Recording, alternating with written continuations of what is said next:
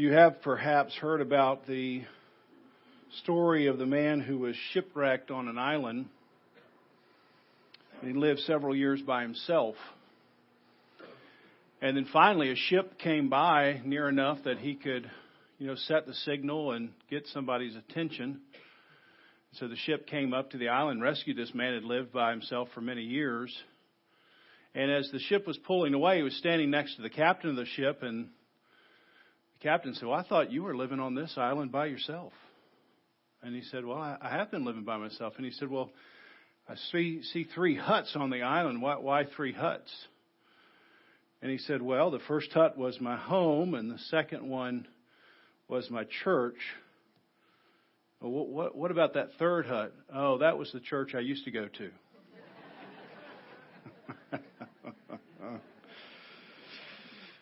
Yeah, what makes that funny is there's a, a grain of truth. Good humor incorporates some kind of truth in it that catches you off guard. And sadly, we're all familiar with this grain of truth in this joke. We're so familiar with the church splitting, the church having divisions, that it becomes the tagline to a, to a joke. But for the Apostle Paul, which is what he's addressing here, divisions, it's, it's no laughing matter for the Apostle Paul. He's founded this church at Corinth at this cultural crossroads, both, both north and south and east and west. And, and he is, his whole letter is addressing one issue after another in the church of Corinth. And he addresses things like sexual immorality, lawsuits among believers, idolatry, people getting drunk at communion, abuse of spiritual gifts in the worship service. He's talking about the people that make up the membership of the church. And he's saying, I see or hear, I've gotten a report back from Chloe's household that these things are taking place, not in the city at large, they're taking place with the people inside the church. And it seems to me these are pretty significant problems. You have people getting drunk at the communion service. You have sexual immorality happening inside the congregation, and nobody seems to think it's a big deal. You have lawsuits that are happening and idolatry. But of all the problems Paul could address first, he decides this one about divisions is the most important. It, it's the primary thing. I've got to, I've got to attack this thing first. It's like, as if Paul understands uh, a house divided cannot stand. And so we know if there's a division in this church, or several divisions in this case, the church itself isn't going to last. And so Paul, he strategically located this church in Corinth, and he wants it to, to last. He wants it to take a stand for the gospel. So he, he tackles this foundational issues, divisions or, or splits inside the church. And I want us to focus our attention this morning on three ways he addresses it. First, his tone. So he's trying to address a particular problem, and, and I think it's helpful for us as we try to address problems with each other, just to notice Paul's tone.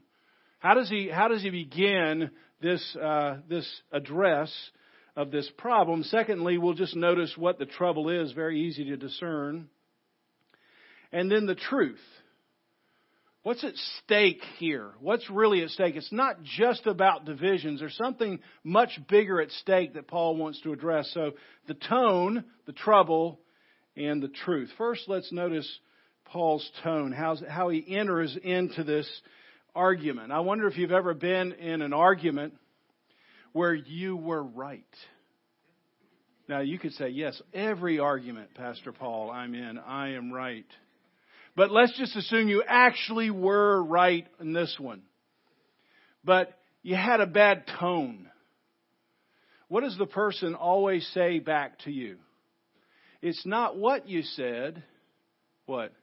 It's the way you said it. Yes, you were right, but I can't hear you because of your tone. Your, your tone is causing me to, to, to take a step back or feel defensive or whatever it is. Paul understands that he wants an audience with these people. He wants them to hear what he has to say. It's critical. So he understands his tone is important. It's, it's not just what he says, but, but how he says it. And we know here from what was happening, cliques were forming. And they, they weren't over doctrine, they were, they were over pre- preference. People were preferring different leaders to another, and, and the people in the church actually preferred their preferences over other people. Can you imagine that? I actually prefer what I want over you. My preference is more important than you, brother and sister. And that's what's happening. And this, this, this division creates quarreling. And the culture in the church, inside the culture, is just a quarreling, argumentative church. How'd you like to join that church? Just the culture of the church is argumentative, is, is divisive. So, Paul, as the founder of the church, he enters into this argument, and I might, as the founder of the church, enter like a heat seeking missile. Just ready to come in and just, hey, we're just going to blow this up. But of course, if you did that, then you have the wrong tone. You might have the right words, but you have the wrong tone. So Paul helps us. He's not a heat seeking missile ready to explode. He knows that in order for the church to receive the truth, he has to have to write the tone. And so we saw this last week. Paul does something very remarkable in the beginning of this letter. He, he positively identifies many areas of thankfulness. He's got a whole, he's got 15 chapters of problems. But he starts out by saying, I just want to identify areas that I am thankful for you as a church. I'm thankful that I see the grace of God in your life. You see this from verse 4 and following. I, I can identify certain gifts of speech and knowledge, wisdom. I, I see Him working in your, in your lives. I, I can confirm that the testimony about Jesus Christ is true in your life. So he's, he's laying the groundwork in tone to say, hey, I'm going to have to, something hard to say, but I, I want to positively identify true, real things. He's not just buttering them up. He's telling them things that he can positively identify. And then the second thing, verse 10, he reminds them that they're on the same team. Why? He calls them brothers or brothers and sisters. We're, we're, we're all on this same team. We're all in this same family. He doesn't stand at some kind of distance. He, he doesn't look down. He reminds them that, hey, we're all on the same family and which is really remarkable when you think about this very Orthodox Jewish man who becomes a Christian. That's in, uh, back in Acts. He's coming to this group of people, and turn with me to chapter 6, verse 9 of Corinth. And these are the people that make up the church at Corinth. Chapter 6, verse 9. Do not be deceived. Neither the sexually immoral or idolaters, nor adulterers, nor men who practice homosexuality, nor thieves, nor the greedy, nor drunkards, nor revelers, nor swindlers will inherit the kingdom of God. Verse 11. And such were some of you. Hey, that's, that's what your resume looked like before you met Jesus. This is, the, this is the group of people that make up the church. And Paul, this Orthodox Jews coming in, he's saying, we're, we're all on the same team at the foot of the cross, we're all on the same, same level ground. And so he wants to come in like a, a person coming alongside, like a family member, a brother or sister. And notice he has this in verse 9 I'm appealing to you. This word appeal in the English language, very rich Greek word, parakaleo. Kaleo means to call. And para means near. I'm calling at a nearness. I'm not calling you near. I'm near you as I'm making a call. I'm, I'm walking alongside of you. I'm not trying to be out in front and to help you to hurry up. I'm not in the back of you with a spear. I'm coming right near you and I'm exhorting you. I'm encouraging you. I'm walking alongside you right next to your side as a brother and sister saying, guys, you're starting to veer off course. Let's walk this way. Let's keep our eyes on Jesus. Let's run the race with Him in mind. Let's keep the cross as our focus. Paul comes alongside. He's just trying to encourage.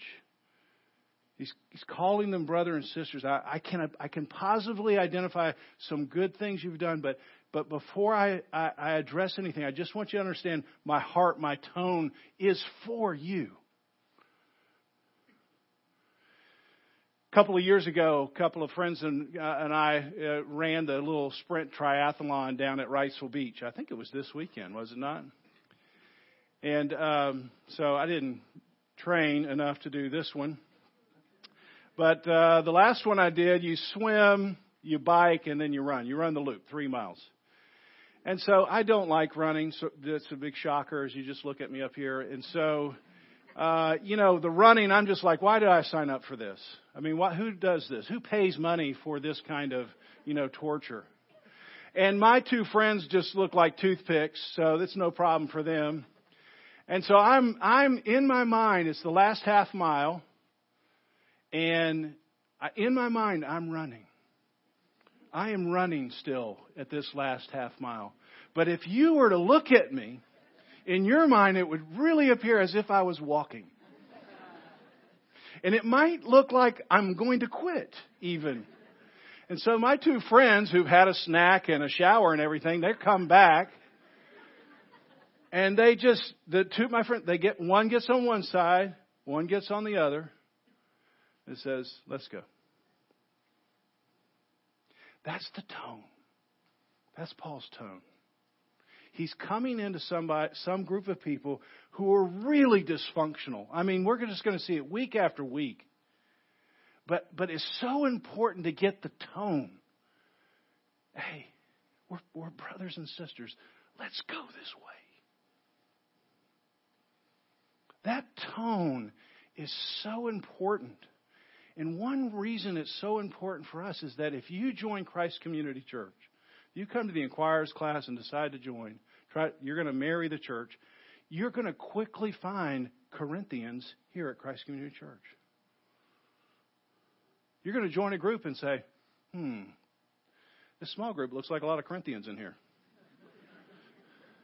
a Corinthian is somebody who's genuinely a believer in Christ, but they still have these old habits they can't quite get rid of. You know anybody like that? They're, they really love Jesus. I mean, you can identify good things about them, but they have these old patterns in their life, the way they think or what they do, that somehow they just can't let go of those patterns. And you might join the church, and if you do, there's a 100% chance you're going to come in contact with a Corinthian. Whether it's on the worship team or the youth team or the greeters or your small group. Some of you saying, I'm pretty sure I'm married to a Corinthian. Whatever the case may be, you're going to run into these people and you're going to want to adopt this kind of tone. You're going to want to be able to say, I can positively identify ways God is working in your life, but come on, let's go this way. Let's, let's move this way. And the reason I'm so sure you're going to run into a Corinthian, you're a Corinthian. And when you act like a Corinthian, when you do things or I can't let go of my old way, the way I want you to approach me is not by looking down at me. I don't want you to come with a spear in my back. I don't want you to stand ahead and say, hey, come on. I want you to come right next to me and say, hey, let's go this way. That's the way I want to be treated. And that's the way I would want to treat you. And so Paul's tone critically important for him, for, for him, for them to be able to just absorb the truth that he's going to try to tackle here. I wonder if you find it easy when you're dealing with a Corinthian to first positively identify the problem areas. All the ways that you would say, well, if I were you, I certainly would have worked on this by now. And if you're that kind of person, you just enter in with, let me just, I can easily identify all your problems, Paul. Let, let me help you try to change that tone because if that's the way you enter in, it's just going to feel like you're looking down and putting down. And so Paul comes in, he has the right tone, especially in leadership, so helpful to treat people as people, not as projects.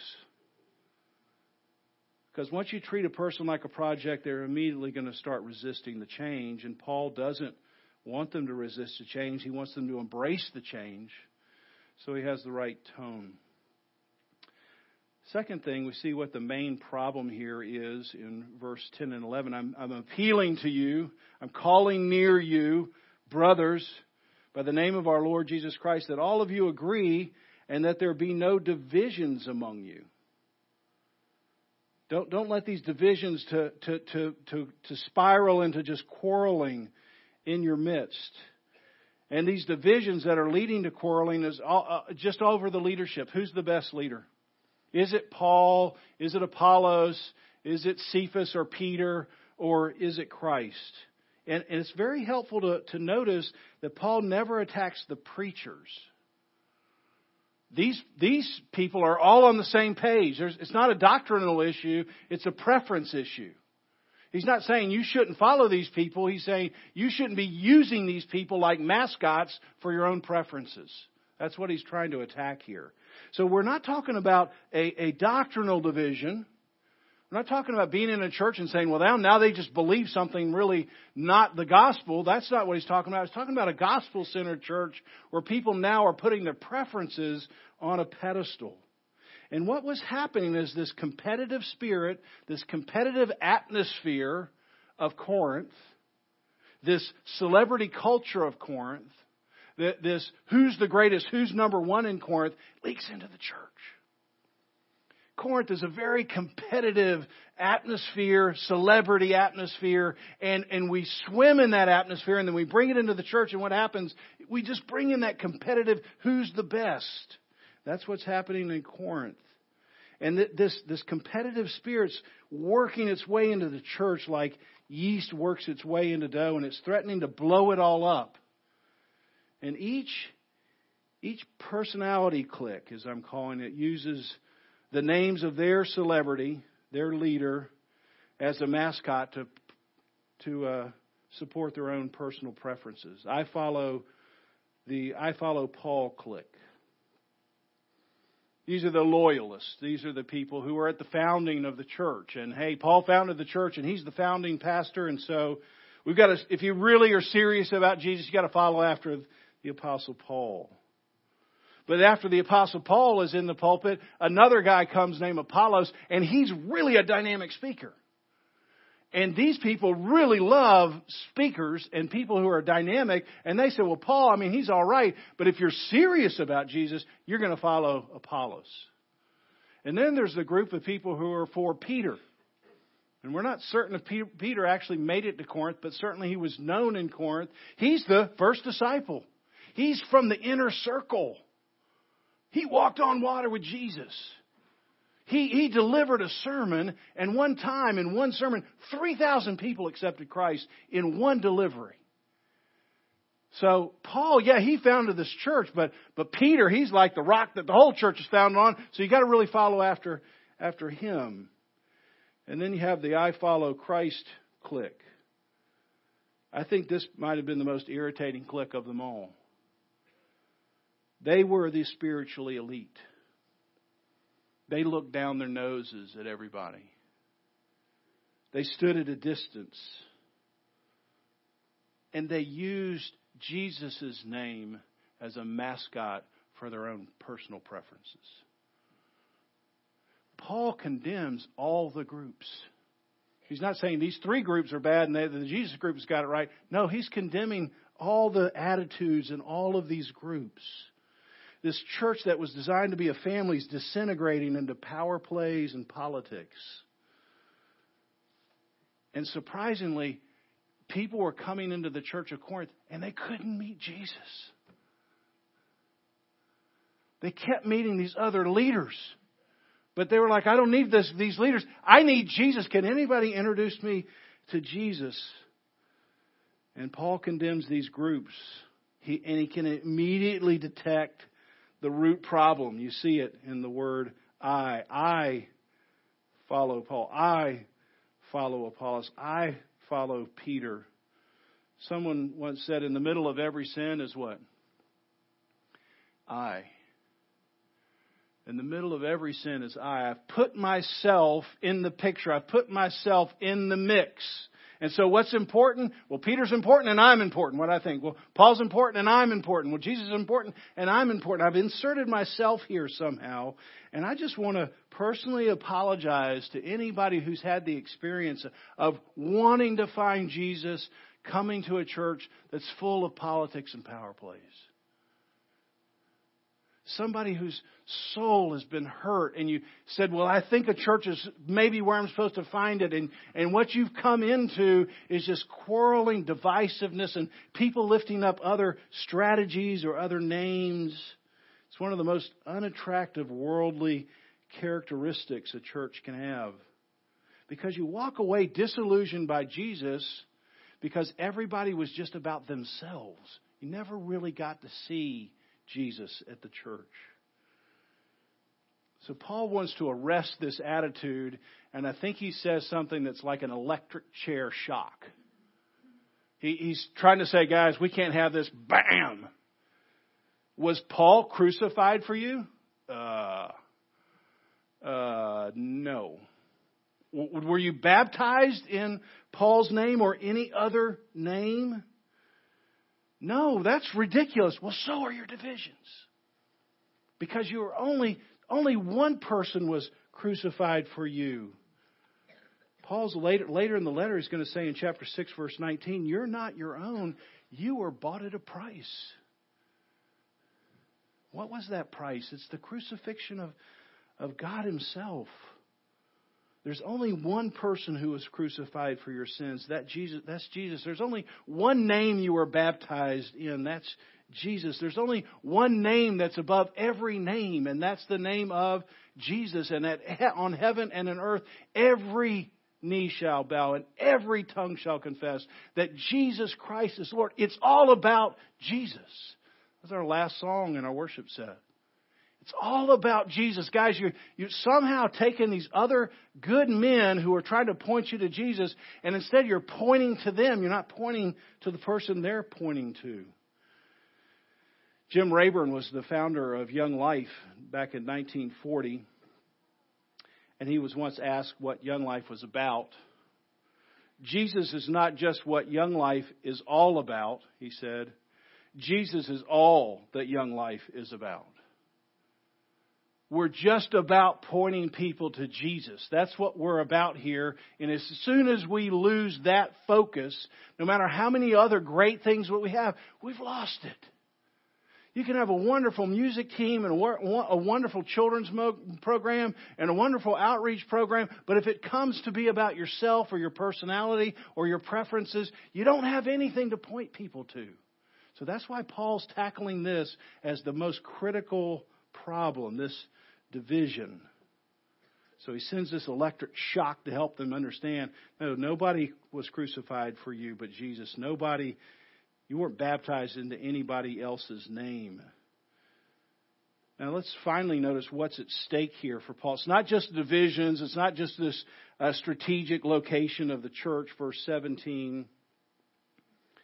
For Christ did not send me to baptize, but to preach and not with words of eloquent wisdom, lest the cross of Christ be emptied of its power.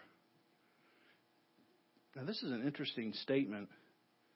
Paul seems to be saying, when you read this verse, it seems like if, if you come in with just dynamic speaking skills, if you come in with like a persuasive, powerful personality, it can actually threaten to empty the truth about the cross and its power. A, an eloquent speaker, a persuasively powerful speaker, could actually somehow blur the power of the cross.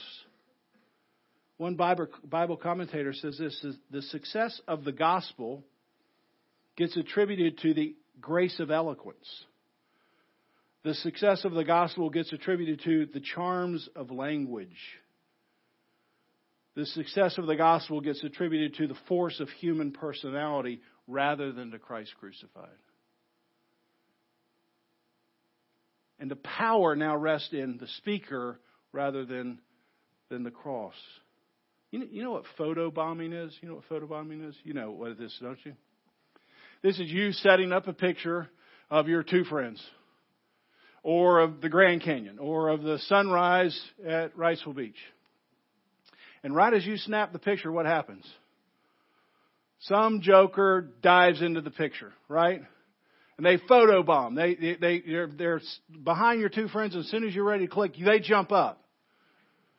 And this wonderfully beautiful picture now is ruined, right? It's kind of funny. But you can't really put it on your wall anymore because what's the focus of the picture? The photo bomber, right? You're not looking at Wrightsville Beach anymore. You're not looking at your two best friends. You see this head sticking up behind and they just photobomb. That's exactly what's happening in Corinth. They're photobombing the cross. And how they're doing it is saying, hey, uh, the cross is good, but look at Paul. Uh, uh, look at Peter. Uh, look at Apollos. I'm trying to stick a, a face in there. I might even try to stick my face in there to say it's about my personality, it's about my winsomeness, it's about my powerful persuasion, it's about my use of eloquent words that gets you to the cross. So when you come to Jesus, it's, yes, me and Jesus and you. They're photobombing the crucifixion and you're, you are taking the power of the cross out of the cross because some of it's resting on you and none of the glory of God is supposed to be resting on you in that way. And so Paul sees this and he's trying to help them understand you're going to lose all the power in the church if you try to stick yourself into the picture. It's a foundational issue for this church. And the one, re- one reason it's so sad is not because it just happens in Corinth, it can happen in Wilmington. You can go out to a high school as a young life leader you can go out to Greenfield Village. You can go to your workplace and think, if I'm just attractive enough, they're going to get to see Jesus. That's very easy to do. It's very tempting for the man who stands behind this pulpit every Sunday to think, if I just get it just right, the illustrations, the timing, the everything fits together. They're going to really be wowed by me, and then they get to see Jesus. And you see what's happened? Intentionally or not, I'm trying to photobomb. I'm trying to get myself in the picture in some way, and I'm emptying the cross of its power. And surprisingly, Paul says this in chapter 2, verse 1 When I came to you, I purposely came not proclaim, I did not come proclaiming to you the testimony of God with lofty speech or with wisdom. He could have done it with lofty speech and wisdom. He was a very educated man, but he, he knew this is the culture and I don't want to come that way. I've got to come in a different way. So you don't really look at me, you look at, you look at the cross. It's incredible self-restraint. So the culture in Corinth is, is not like, unlike our own. If we were transported back to Corinth, we'd be very familiar with that culture. It'd be very easy to, to allow co- comp- the competitive spirit to, to allow uh, the celebrity culture to leak in. And so today you come to church and you got to know Jesus and you got to know Martin Luther. Or you got to know Jesus and you got to know John Calvin. Or you got to know Jesus and you got to know Tim Keller. Or you got to know Jesus and you got to know John Piper. I mean, it's so easy, is it not? Just to slip in the celebrity culture and somehow say, well, you're really going to meet Jesus when you meet Jesus and this person, this personality, or me.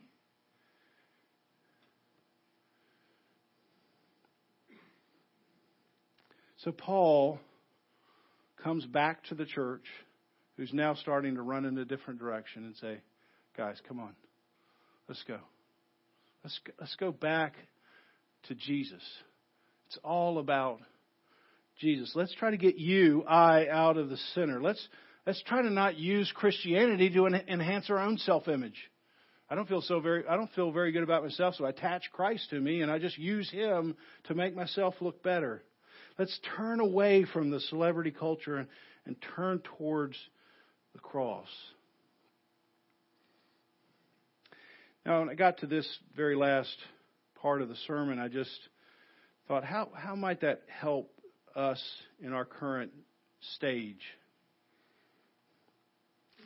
We're, we're in an exciting stage at Christ Community Church because we're growing. More, more people are coming. People come and they want to they want to meet Jesus. They want to know the gospel. They want to hear the Bible every week. And so they come and they say, "Hey, this is a place that I can I can find that."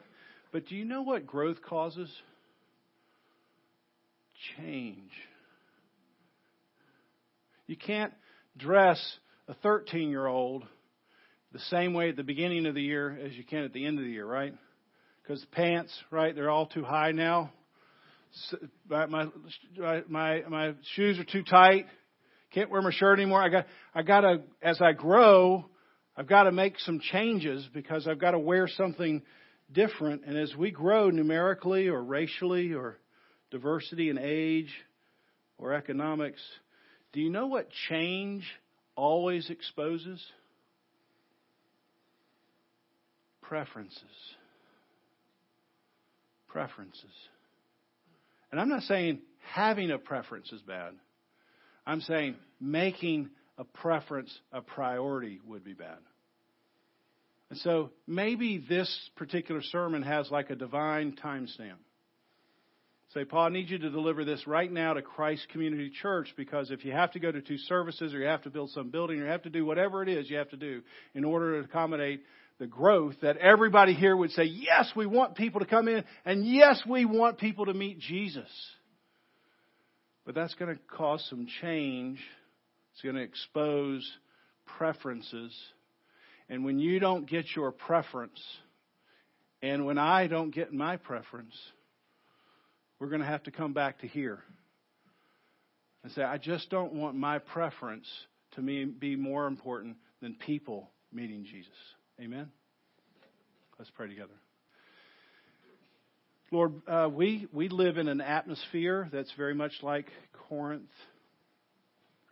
And it's so easy for all of us, including myself, to, to come into church and bring in personality, bring in celebrity, bring in ourselves, and, and lift it up as if it's right next to you, right next to your name. And we just want to confess and say we're sorry and repent and ask, ask us you to help us see ourselves in the right way.